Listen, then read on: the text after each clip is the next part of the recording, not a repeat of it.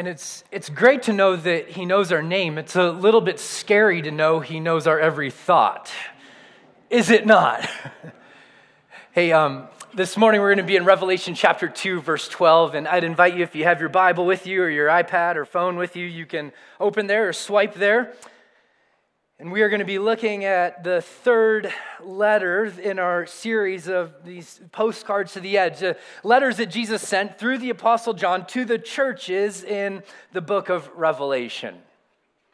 I've, um, I, have had a love for coffee ever since my days in college. And I actually uh, worked for Starbucks for um, a while while I was in college. But, but this year, my you could call it obsession or fondness, depending on how judgmental you want to be, has, has grown a little bit.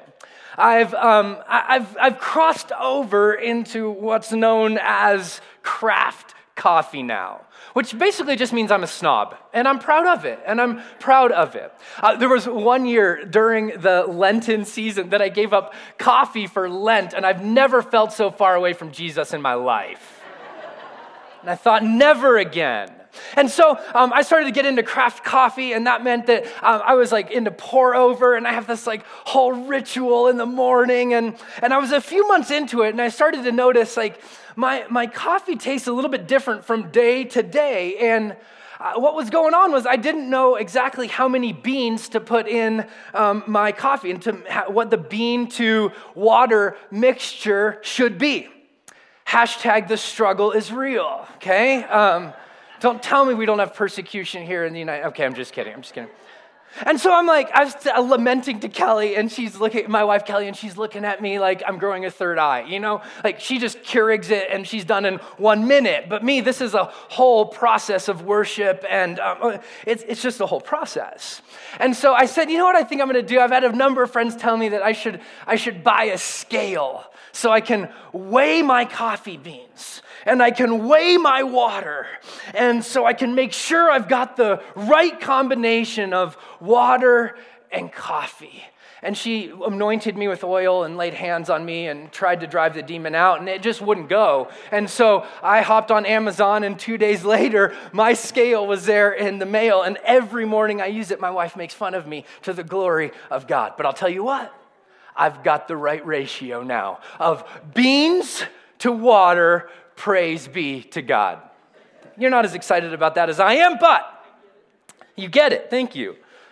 You know, I think I was thinking about that. As a follower of Jesus, we live, yeah, wow, that's quite the, quite the bridge. As a follower of Jesus, we live in, in a world where it can be hard to know how much of the world is infiltrating us and how much of the world we're infiltrating, can't it? It can be hard to know in, a, in a, just a, a, myriad of different thoughts and different ideas how much of it's seeping in and, and how, how much of it's being kept out. And sometimes the Bible is really helpful. It's really clear on the, the this is how to live and to follow the way of Jesus, but sometimes it's a little bit more murky, isn't it? Like if we if we try to align ourselves and our lives with the way of Jesus and the heart of Jesus, which is what it means to be a disciple, we can wrestle, even with the scriptures, we can wrestle with, Lord, how much should I reflect my culture? And if our answer is not at all, well, I think we're being disingenuous.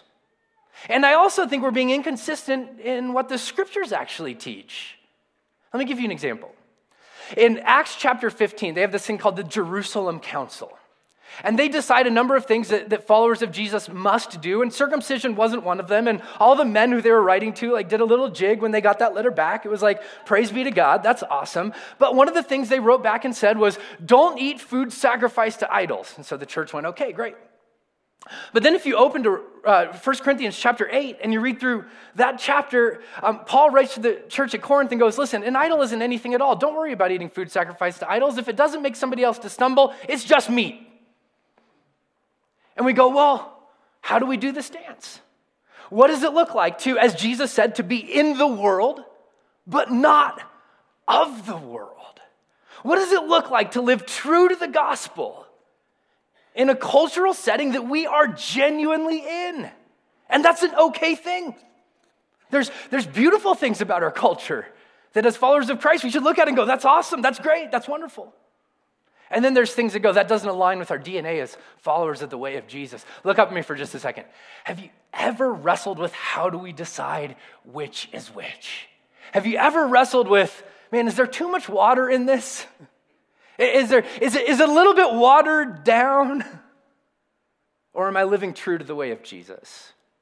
If you've ever struggled with that, and my guess is, hey, if you're a follower of Christ here today, you've struggled with that on some level. If you're not a follower of Christ, let me challenge you to try to think through ways that you've struggled with the same thing because we all have a set of ideals, we have a set of beliefs, we have a set of standards. And what happens is sometimes those get watered down, whether we follow Jesus or not. And so you can relate to what Jesus writes to the church at Pergamum about. Revelation chapter 2. Let me read you this letter, the first part of this letter, and we're going to jump in to this church that had maybe a little bit too much water in their pour over coffee. Revelation chapter 2, starting in verse 12, here's what Jesus says to the churches. It says, Unto the angel or the messenger of the church at Pergamum, write, The words of him who has the sharp, two edged sword. Time out okay? That's his intro. And if you've been with us over the last few weeks, you know that Jesus customizes his introduction to each church to the setting that they're in so that they go, oh, we can relate to this Jesus. Keep that in mind. Keep that in mind. Pergamum was um, 15 miles inland, and it was just north of the first two letters that we've already uh, talked about uh, uh, the letter to Ephesus and Smyrna, and now we have Pergamum. And you can sort of see the, the imagery, the layout of we're taking this letter from one place to the next. There's sort of a, a circuit or a track that these are going on. Pergamum was known as the capital of the Roman Empire in Asia Minor. It had been for roughly 400 years. It was a powerful city. There was a, a hill in the back of the city that um, from almost anywhere in the city you could see. It was between 800 and 1,000 feet tall. On top of that hill, there was an altar to the god Zeus.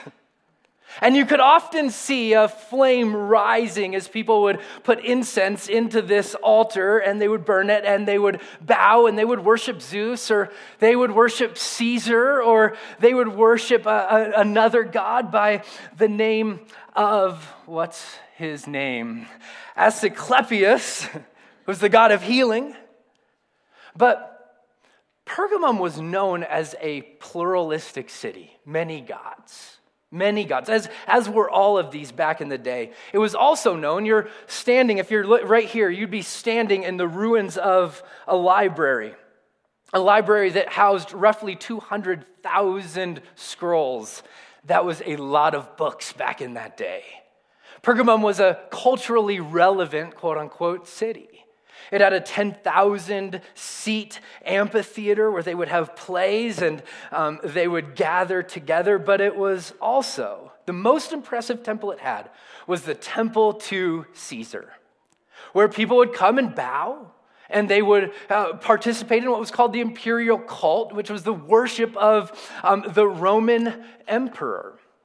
This was very common in Pergamum. But Pergamum, being the capital of the Roman Empire in Asia Minor, had a right that was absent from many of the other cities we've studied thus far. They were able to exact capital punishment on behalf of the Roman Empire. No other city in this region could do that. And often, the way that that happened was by way of the sword. So, you have this city this city that's built on pluralism. Uh, Rome saying, What's one more God? Just worship one more God. Um, a city that's uh, in many ways revolving around Caesar worship. It has this other god, Asclepius, which was the god, god or goddess of healing, and he was personified by snakes.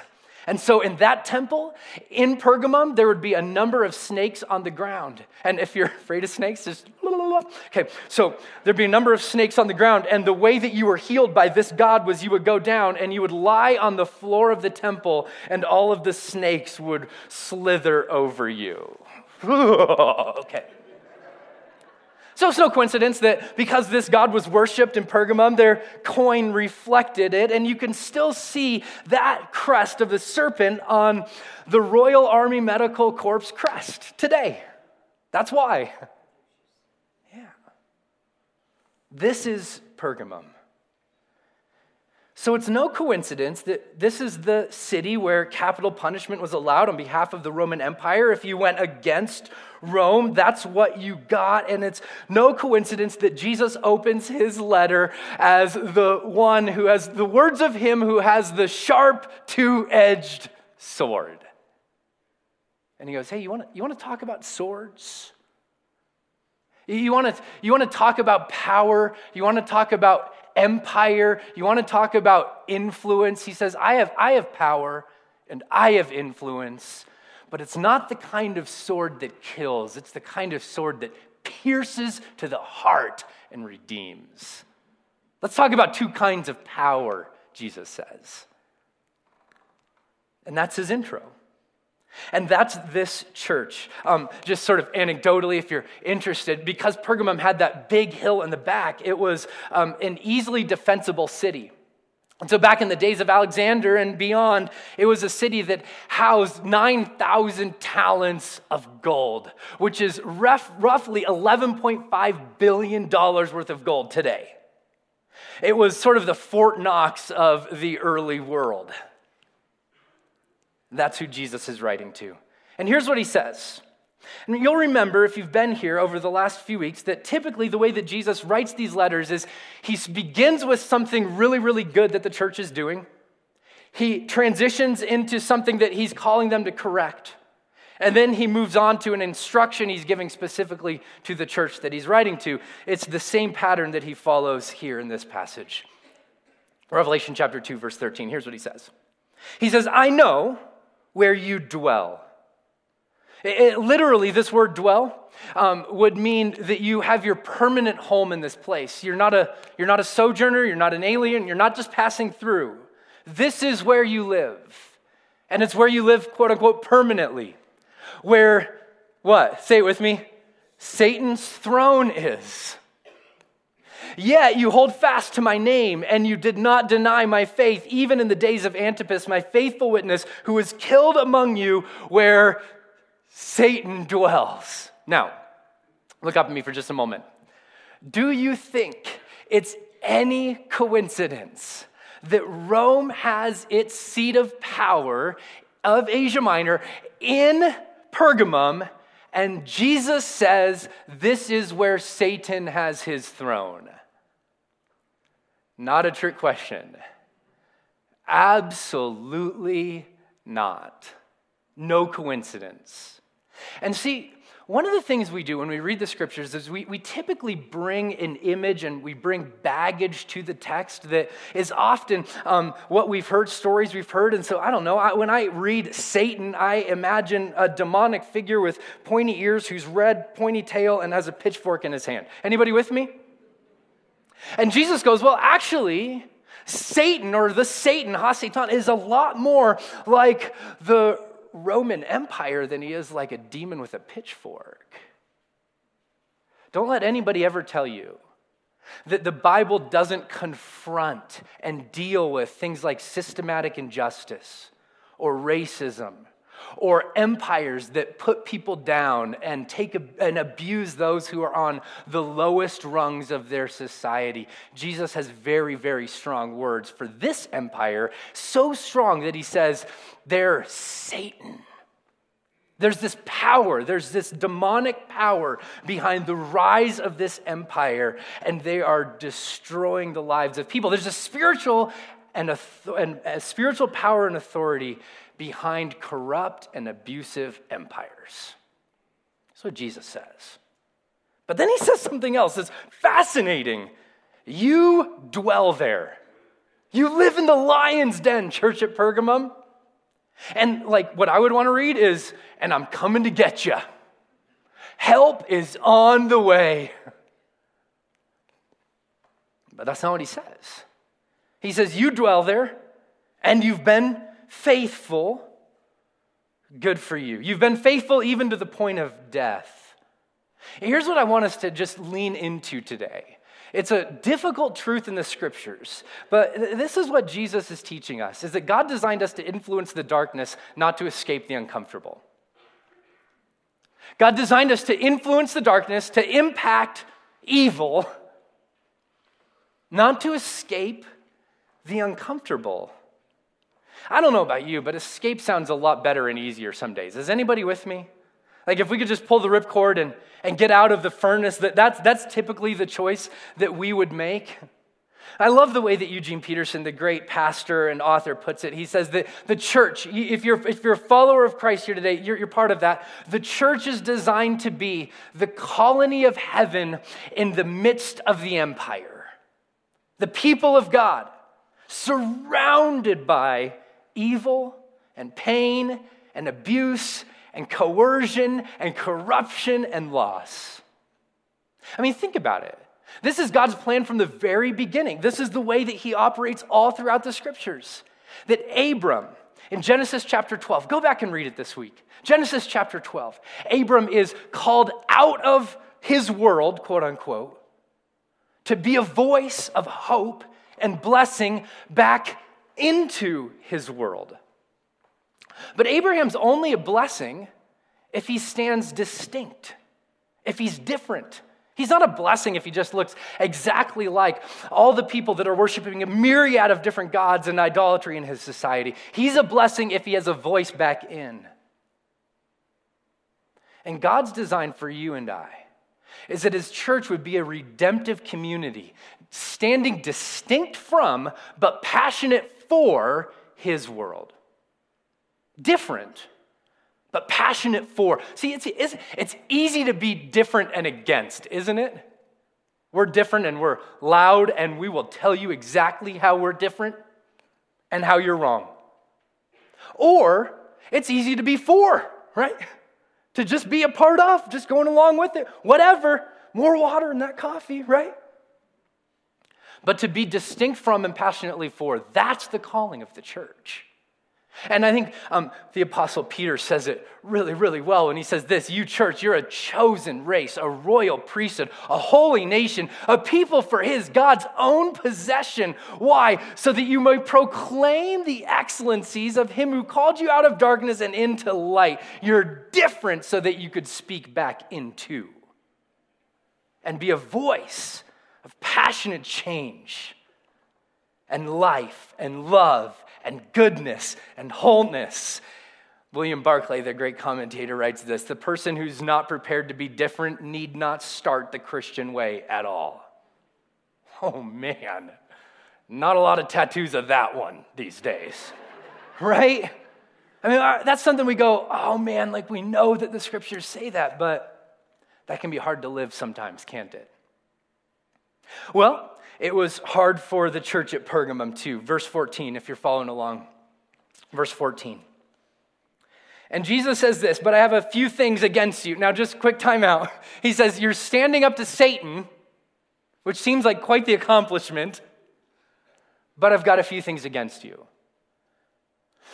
See, we can, we can survive some of the massive onslaughts to our faith, but it's those little things that start to creep in, isn't it?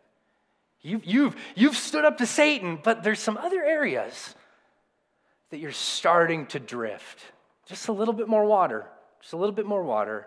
Here's what he says You have some who hold to the teaching of Balaam, who taught Balak to stumble, uh, uh, to put a stumbling block before the sons of Israel so that they might eat food sacrificed to idols and practice sexual immorality.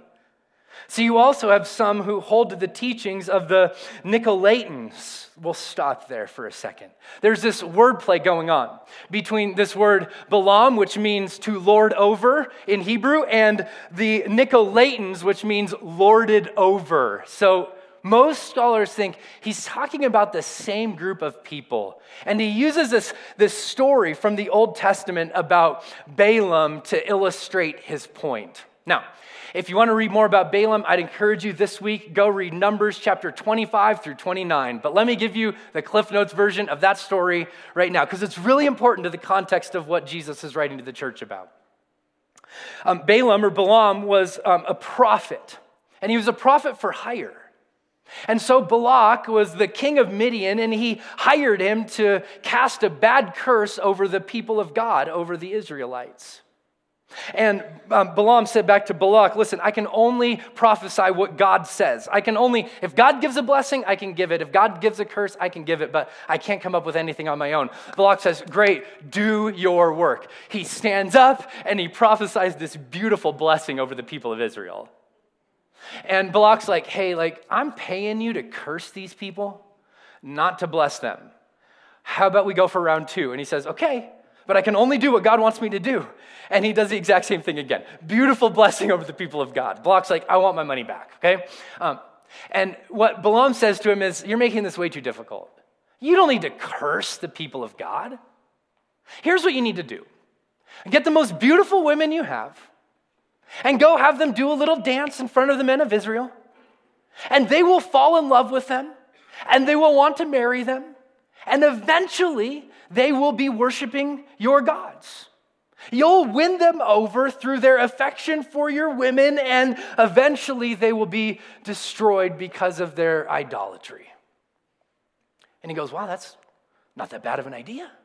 And so that's what Balak does. And you know what? It works. It works. It's a tale as old as time, though, really. I mean, you look at the King Solomon's trajectory in his life, it's the very thing that gets him off as well.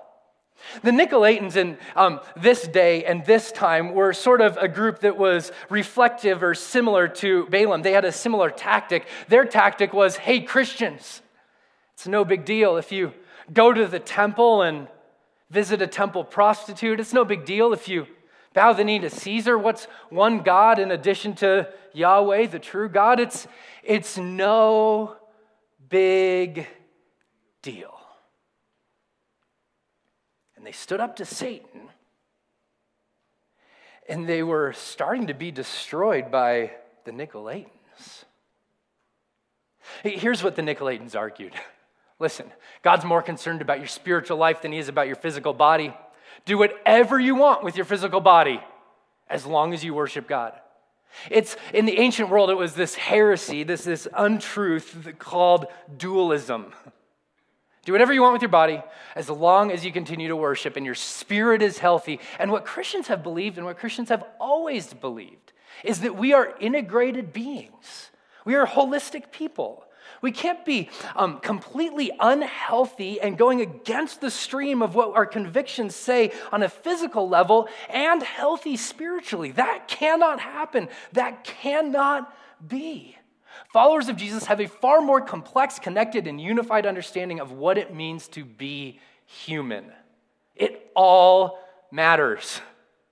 Our bodies matter, our sexuality matters, our thoughts matter. Matter matters for Christians. Uh, we've been accused of being, and I think rightfully so, the most materialistic religion in the world. We say it matters, it all matters. And so, if we begin with this, Jesus calls us to live sometimes in the lion's den. He calls us to influence the darkness, not to escape the uncomfortable. We have to recognize that the next sort of domino to drop is that potential for influence brings opportunity for compromise. Potential for influence by definition, because we want to influence the darkness, we want to influence evil, we want to love in the face of people pushing it back against us, has the greatest opportunity for compromise. Think about it. When you're in an argument with your spouse, that's what we call it as followers of Jesus. It's not, it's not a fight, it's a disagreement, okay? In that moment, there's an opportunity either for influence or for compromise. Will continue to love even when it's difficult? Um, when you're faced with an opportunity at work to maybe cut a few corners, get ahead, and everybody else is doing it, you have in that moment the opportunity either to influence people towards integrity, towards good, towards honesty, or to compromise. It's both, right? And the more opportunities we have to influence, the greater the pressure will be to compromise. Right? This is, this is what we see happening in this world. And notice the two things that are compromised you're eating food sacrificed to idols, or you're going in the way of idolatry, and you're practicing sexual immorality. Now, let's lay this over the teachings of Jesus. Because Jesus taught that there's two greatest commands. In fact, if you want to keep every other command, just keep these two, and by definition, the others will fall underneath it. Love God and love others. And the interesting part about what happened in the church of Pergamum is their compromise. They're sort of taking a little bit of water to um, what God had intended them to live and just saying, we'll just have a little bit of our culture in here and, and we'll just add a little bit of this. Is they went contrary to the two greatest commands Jesus had given them love God, and they started to practice idolatry. Love others, and they started to use other people. And that's the opposite of love. It, it's not typically um, adverse hatred. It's typically, I'm going to use you in order to get what I really want, which is what sexual immorality is, because God designed us to live lives of love, to live lives of fidelity, to live lives of commitment and covenant. And when we go against that, we go against the very DNA of the way that God has designed us to live. So if a person wrongs me, I have the opportunity either for influence or for compromise. Will I, will I forgive in the way of Jesus and stay true and stay have an integrity of my soul to say this is the way that I want to live or or will I retaliate? When I get into an argument with my spouse, is it influences or compromise? I mean, we could go through a ton of different examples. And I think what Jesus is saying is there's more than one way for Satan to defeat you. It can either be an overt attack, like a roaring lion looking for someone to destroy, or maybe a little bit more like a Trojan horse that just sneaks in and becomes a part of your life. And eventually you realize that there's an enemy in it and you've cozied up to it and your convictions and your ideals and your beliefs eventually are starting to get pushed more and more and more to the peripheral of who you are. I was reading about this interesting quote unquote study that was done by the TV show Candid Camera. And they did this study, this was back a number of decades ago, where they had um, uh, three actors. And what they would do is they would um, wait for somebody to get into an elevator, and then they would open it on the next floor as it was going up. And all three of the actors would get in, and they would get in and just face against the back door. And the person you could watch in the video is sort of like, you know, what in the world is going on here? So they had one more person, the next level up, who would get in, and that person, an actor as well, would get in and would look at the back door also. You know, every single person that found themselves in that elevator eventually did what? Yeah, sure. And I don't know about you, but when Jesus talks about freeing our lives from anger, sometimes it's easier to just turn around and go with the flow, isn't it? Man, that's just a part of living. Or when Jesus talks about forgiving our enemies, can't it just be way easier to compromise? Or when Jesus talks about a sexual ethic that's built around fidelity, that's built around honor, that's built around covenant, isn't it easier to just go with the way that it seems like everything else is going? Isn't it easier to just turn around?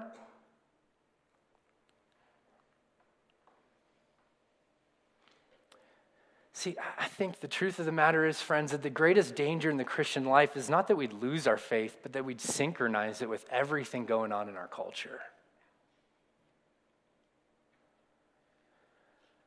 We just Jesus plus it. Man, Jesus plus whatever sort of makes me feel good. And, and if you're wrestling with that today, let me, let me try to get into the DNA of compromise. The DNA of how we, uh, whether, whether we're followers of Christ or not, how we start to live contrary to our ideals Because nobody, no man who cheats on his wife ever thinks, you know what, that's what I had planned when I stood at the altar. No one. No one who gets caught stealing money from their company ever thought that's where they'd get to or where they'd be. It always, always carries this burden of, I never thought life would be like that. And maybe, just maybe, God will use this scripture as a word to you today to say, You've turned around, but it's not too late. Here's the way it works. Here's the way it works. Oh, I saw this Babylon Bee article that I thought just beautifully summarized what we're talking about today. And it says this The title, and the Babylon Bee is a parody, it's a satire Christian blog. And here's what they wrote Man bravely abandons unpopular Christian belief to affirm extremely popular cultural belief. And I thought, well, yeah, yeah. I think in many ways we're guilty, right? Here's what it looks like typically. Here's how it begins we minimize. We go, well, it's not. It's really not that big of a deal, or for a follower of Christ, it's, well, God's, God, well, God's way is one way, but it may not be the only way. We, we minimize. Here's the next thing that happens we theorize. And typically, what it looks like is God's greatest goal is my ultimate happiness. So th- then the equation in our mind is X will make me happy, therefore God must want X for me, therefore I should do it. Even if I can't find anything in the scriptures that would back up my perspective, I, I'm, I'm, I'm theorizing. Here's another way that it sometimes looks there's exceptions to every rule and I'm the exception. Right? That, that. Here's, here's finally we rationalize.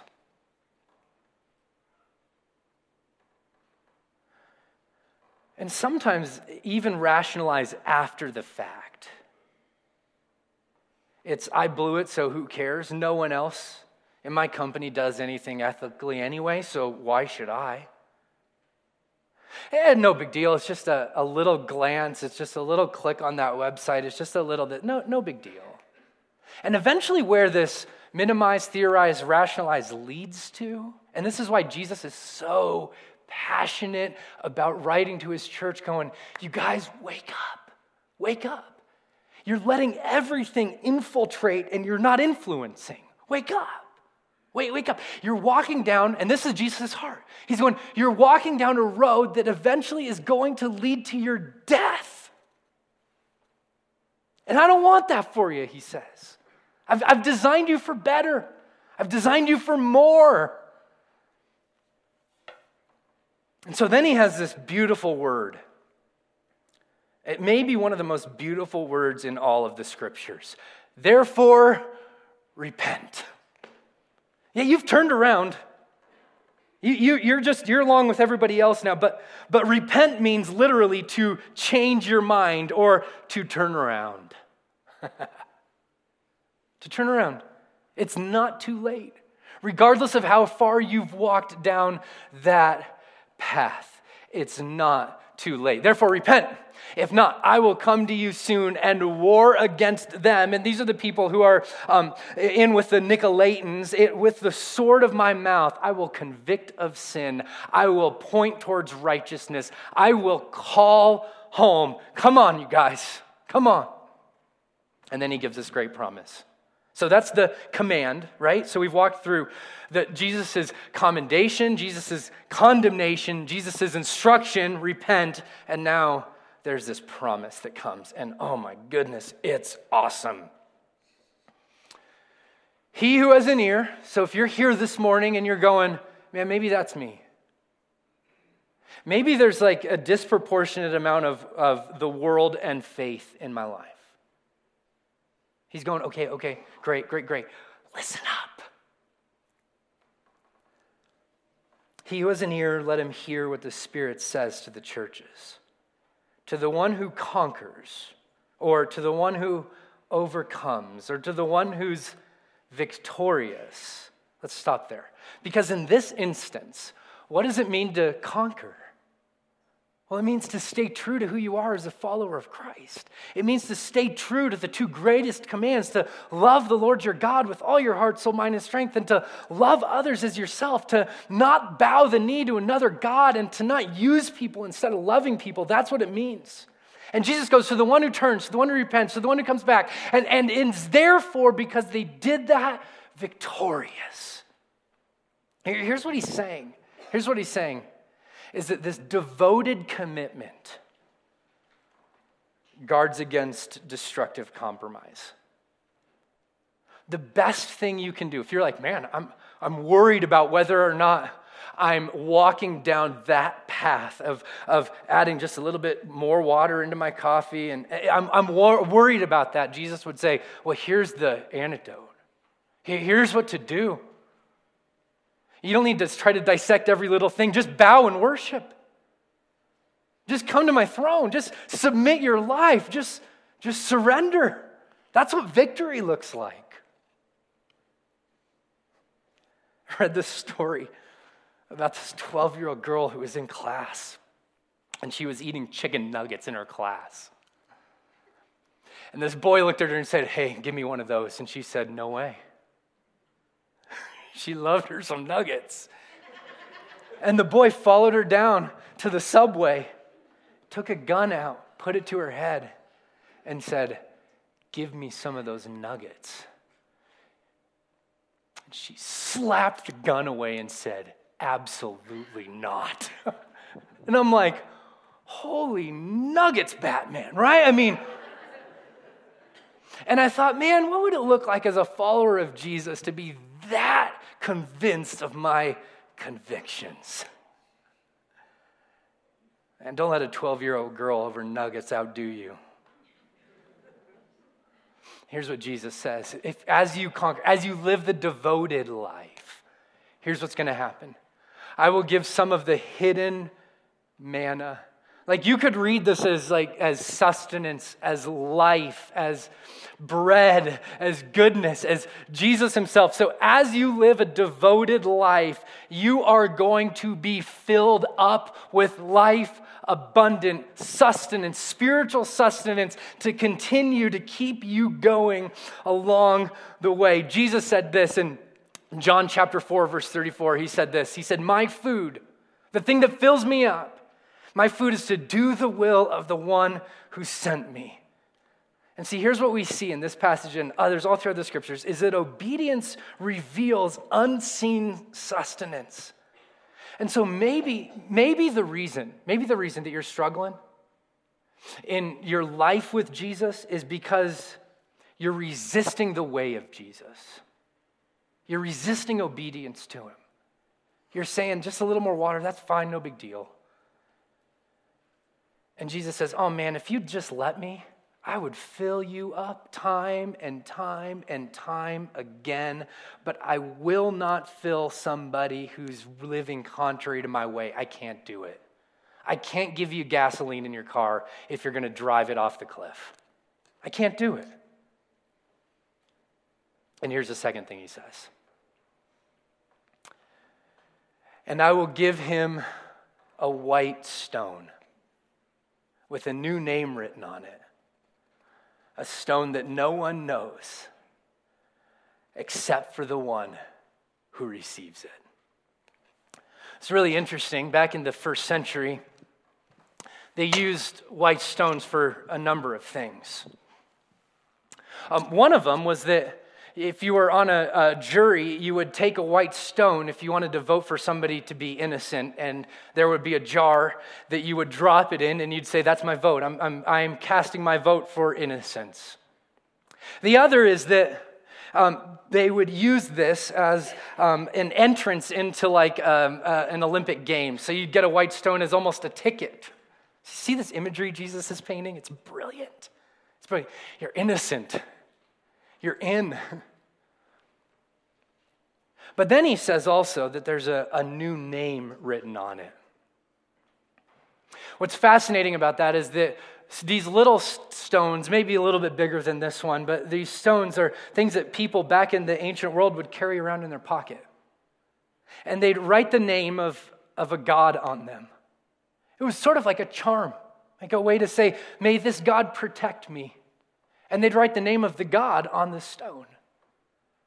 And Jesus reverses that a little bit and says, Instead of writing my name on that stone, I'm going to write your name on that stone as a reminder of who you really are. Church at Pergamum, quit running contrary to the way of love, to the way of Jesus, to the way of fidelity, to the way of honesty, to the way of integrity. Quit running against that. Quit compromising. And instead, instead, may your fidelity, may your um, trust in Jesus expose a new identity. A new name like Abram being moved to Abraham, like Jacob being moved to Israel, like Paul, Saul being moved to Paul. That this would remind us who we really are. And I don't know where you're at with Jesus today. And I don't know maybe if you've been living in this place of just adding a little bit more water. But I do know this his invitation this morning is come home. You've turned around, come home. That, that invitation is always open. If you are still breathing, if you're still longing, he's, he's like, come home, come home. And what I'm convinced of today is that in all the things that we've said, and all the, the ways that we've unpacked the scriptures, the most powerful thing you can take away from this is maybe, just maybe, hearing a whisper of what that name is over your life today. The name Pergamum means married. And this new name is this picture of commitment, it's this picture of covenant. And I've got two bowls up here, and I've got two bowls on the side of the rooms over there. And what I'd like you to do, we're going to sing one last song. And uh, here's what your invitation to practice is this week. I've just got one. I'm going to invite you to come and get a white rock.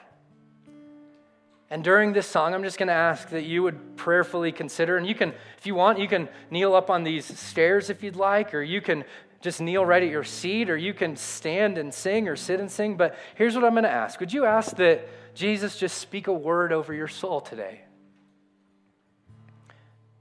of who you really are?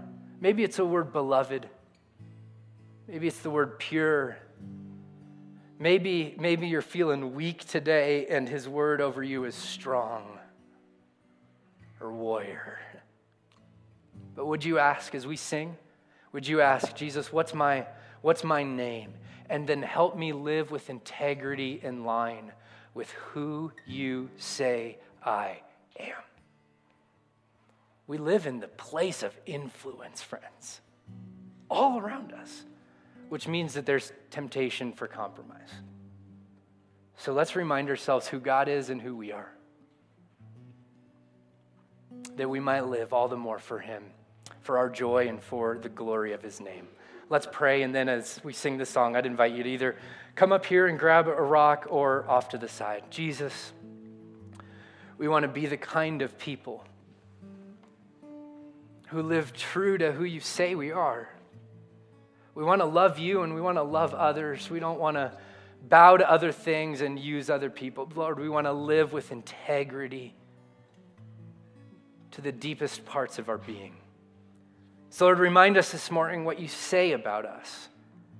And may what you say about us drive how we live in your world. In Jesus' name.